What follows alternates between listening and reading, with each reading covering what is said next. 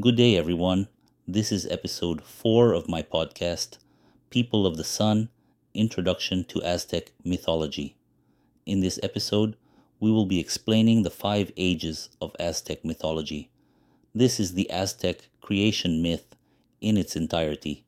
This will be a two part episode. So let's get started.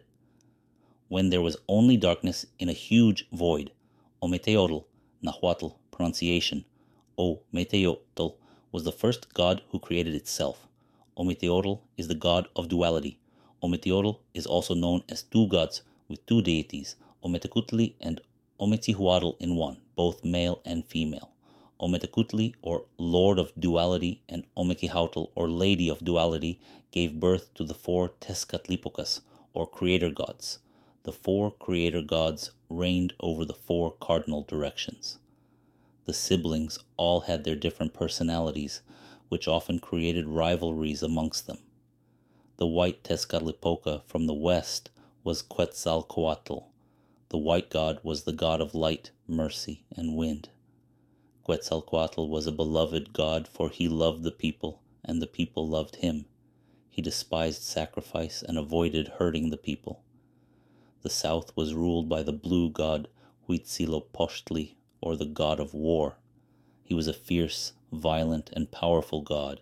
He reigned in the south, fighting his brothers daily, which is signified during the sunrise, overcoming the night.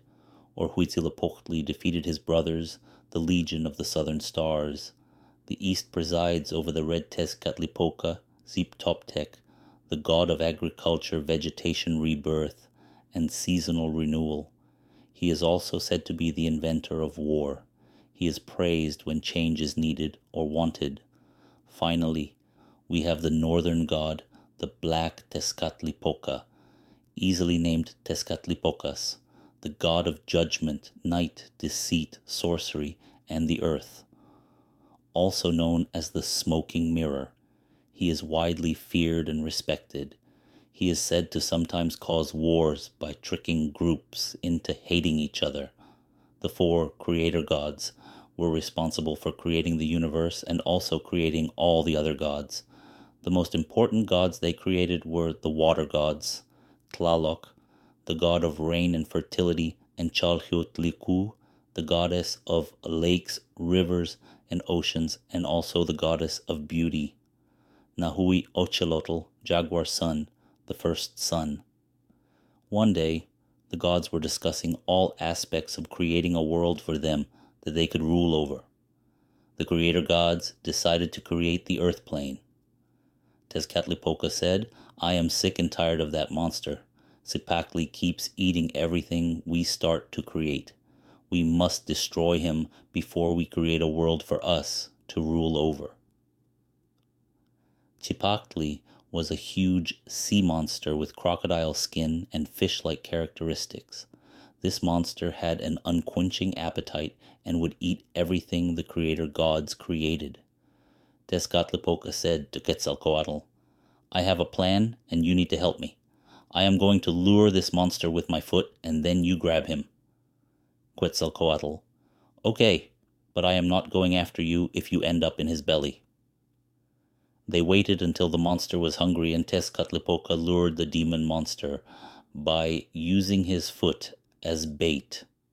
The monster could not resist eating the foot.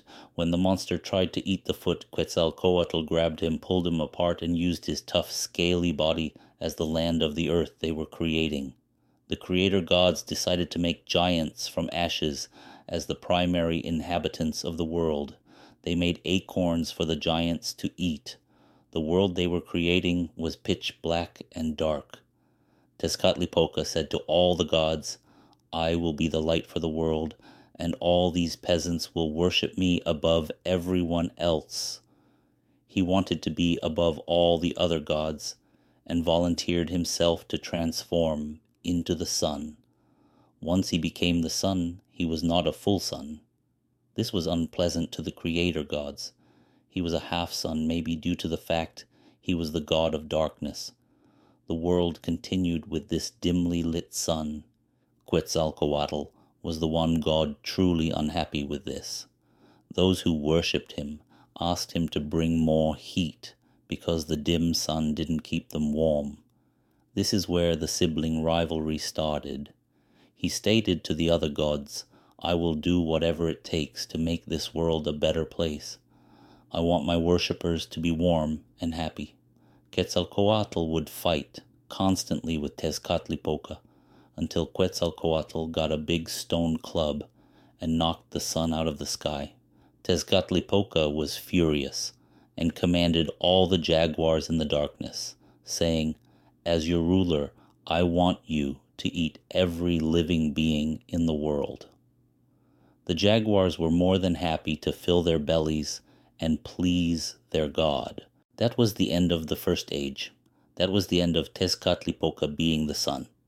The second age of the sun, Nahui Ehecatl, wind sun, the second sun Nahui Ehecatl, the second sun, was associated with the god Quetzalcoatl, the feathered serpent. During this age, the world was characterized by strong winds and hurricanes. Humanity was created during this age.